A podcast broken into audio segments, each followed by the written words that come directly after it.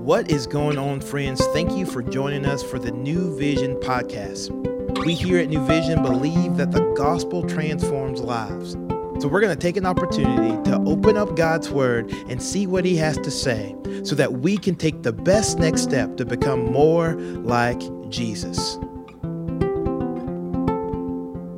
Hey, New Vision, this is Ben Curtis. As we continue our podcast through the book of Joshua, let me just set the context for today's reading. You know, Israel's crossed the Jordan River, they're on the plains of Jericho.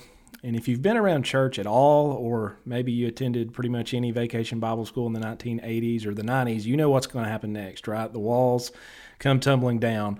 But right now, they're on the plains of Jericho. They've circumcised a new generation of guys who had not been circumcised in the wilderness and they're about to celebrate Passover. So let me read our text. This is Joshua chapter 5, verses 10 through 12.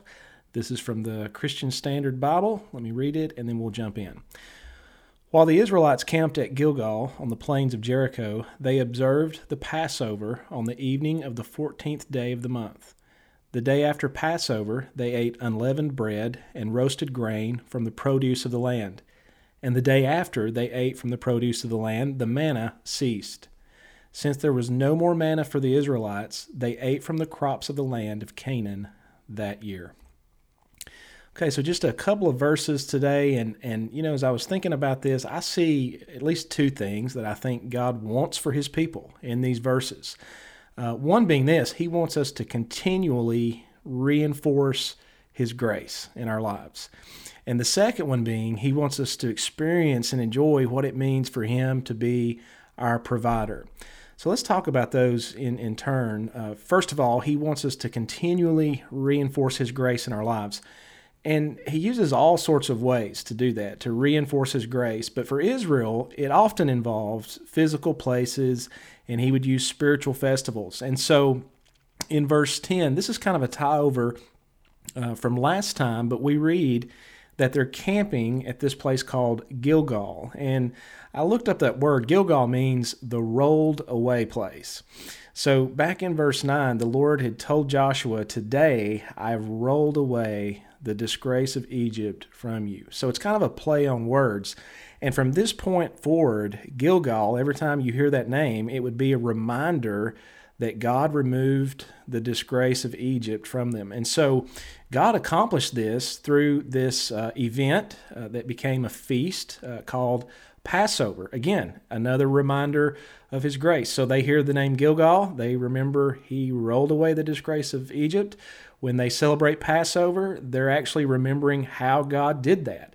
Passover is this Jewish festival that God instituted 40 years to the day. And They had this meal, and again, it was a reminder of how he brought them miraculously out of Egypt, and he put this in place. Again, is another reminder of his grace. It's important, I think, for us to remember that these people here on the plains of Jericho, they're not reading this, they're living it, they're living it out.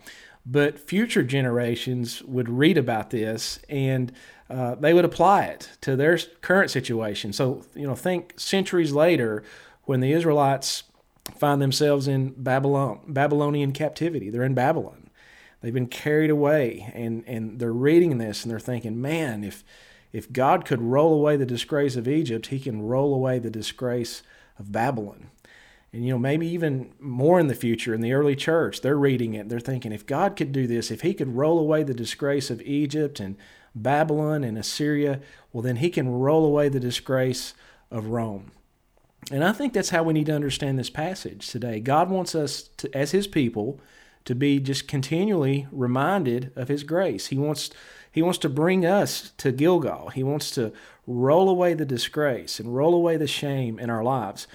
And it's important for us to realize this is not a co working project. He wants to do it. He, he says, I have done this. I have rolled away the reproach, the disgrace of Egypt. And he does this for us through Jesus Christ. In fact, uh, was reminded Hebrews chapter 13 says that Jesus endured our shame. He endured our disgrace outside the city gate on the cross. And maybe for some of you, you just need to be reminded of that today, that He can roll it away. Or maybe God's going to bring someone into your life this week that needs this reminder. He can roll it away. He can roll away our disgrace.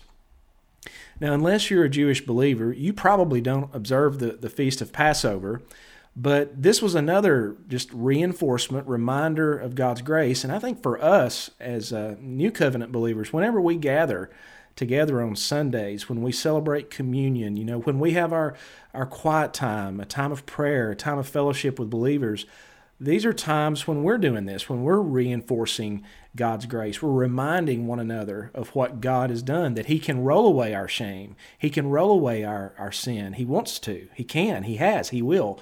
And so the first lesson is that God calls us to remember and reinforce His grace.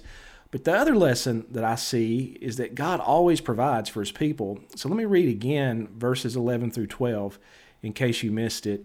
The day after Passover, they ate unleavened bread and roasted grain from the produce of the land. And the day after they ate from the produce of the land, the manna ceased. Since there was no more manna for the Israelites, they ate from the crops of the land of Canaan that year. So they crossed over the Jordan, they entered the promised land.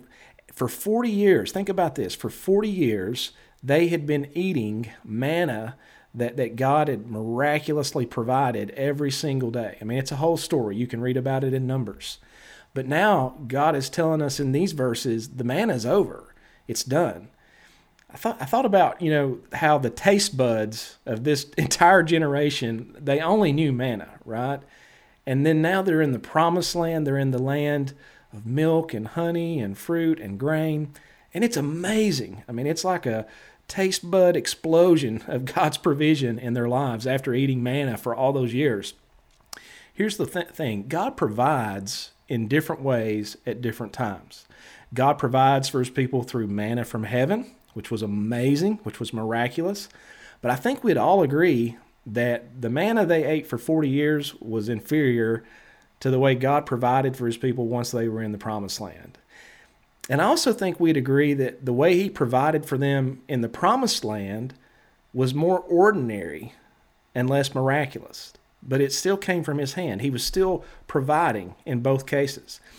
And the big lesson here God always provides for his people. And we all experience His provision in different ways at different times in our life. And you experience it, you enjoy it, you're satisfied, you're content in it. Th- these people have gone from manna in the wilderness to milk and honey in the promised land.